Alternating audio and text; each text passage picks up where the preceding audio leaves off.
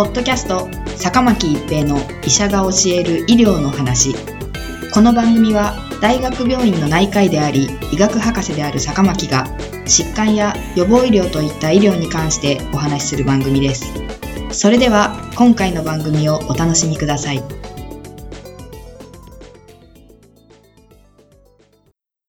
皆さんこんにちは坂巻一平です。ポッドキャスト坂巻一平の医者が教える医療の話。今回は抗ウイルス薬の効果です。新型コロナウイルス SARS コロナウイルス2の経口抗ウイルス薬であるモルヌピラビル、商品名ラゲブリオの安全性、有効性、費用対効果は新型コロナウイルス感染症 COVID-19 による罹患及び死亡のリスクが高い地域のワクチン接種患者においては確立されていませんでした。A. オックスフォード大学の研究者らはこのような集団において、通常の治療にモルヌピラビルを追加することで、COVID-19 に感染する入院及び死亡が減少するかどうかを確認し報告しました。対象者は50歳以上または18歳以上で関連する併存疾患があり、地域社会で5日以内に COVID-19 が確認され、体調を崩している患者でした。参加者は通常の治療に加え、モルヌピラビル 800mg を1日2回、5日間投与する群と、通常の治療のみを行う群に1対1で無作為に割り付けられました。無作為化には安全なウェブベースのシステムが使用され、年齢50歳未満と50歳以上、及びワクチン接種状況あり、なしで送別化されました。COVID-19 の転機は無作為化後28日間、自己記入式のオンライン日記で追跡しました。主要アウトカムは無作為後28日以内の全原因入院または死亡で、無作為に割り付けられたすべての適格参加者において解析されました。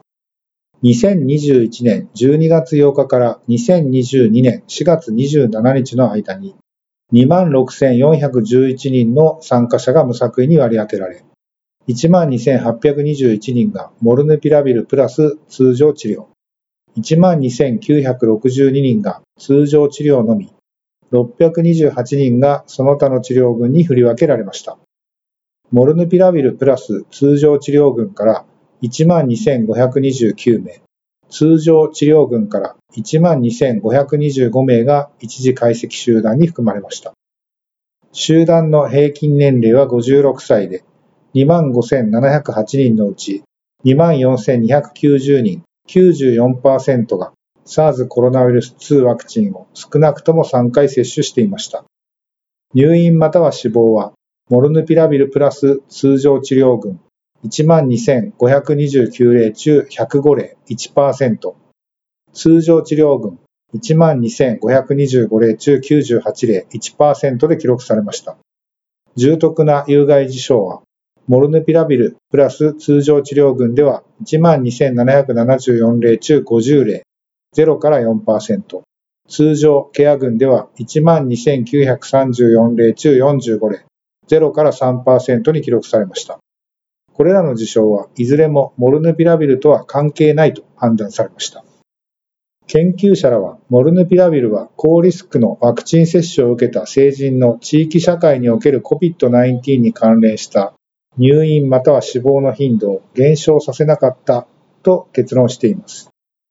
一方、ハーバード大学の研究者らは、モルヌピラビルと同様に発症早期の COVID-19 外来患者に用いる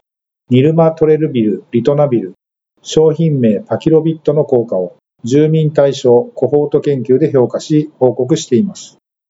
米国のマサチューセッツ州及びニューハンプシャー州で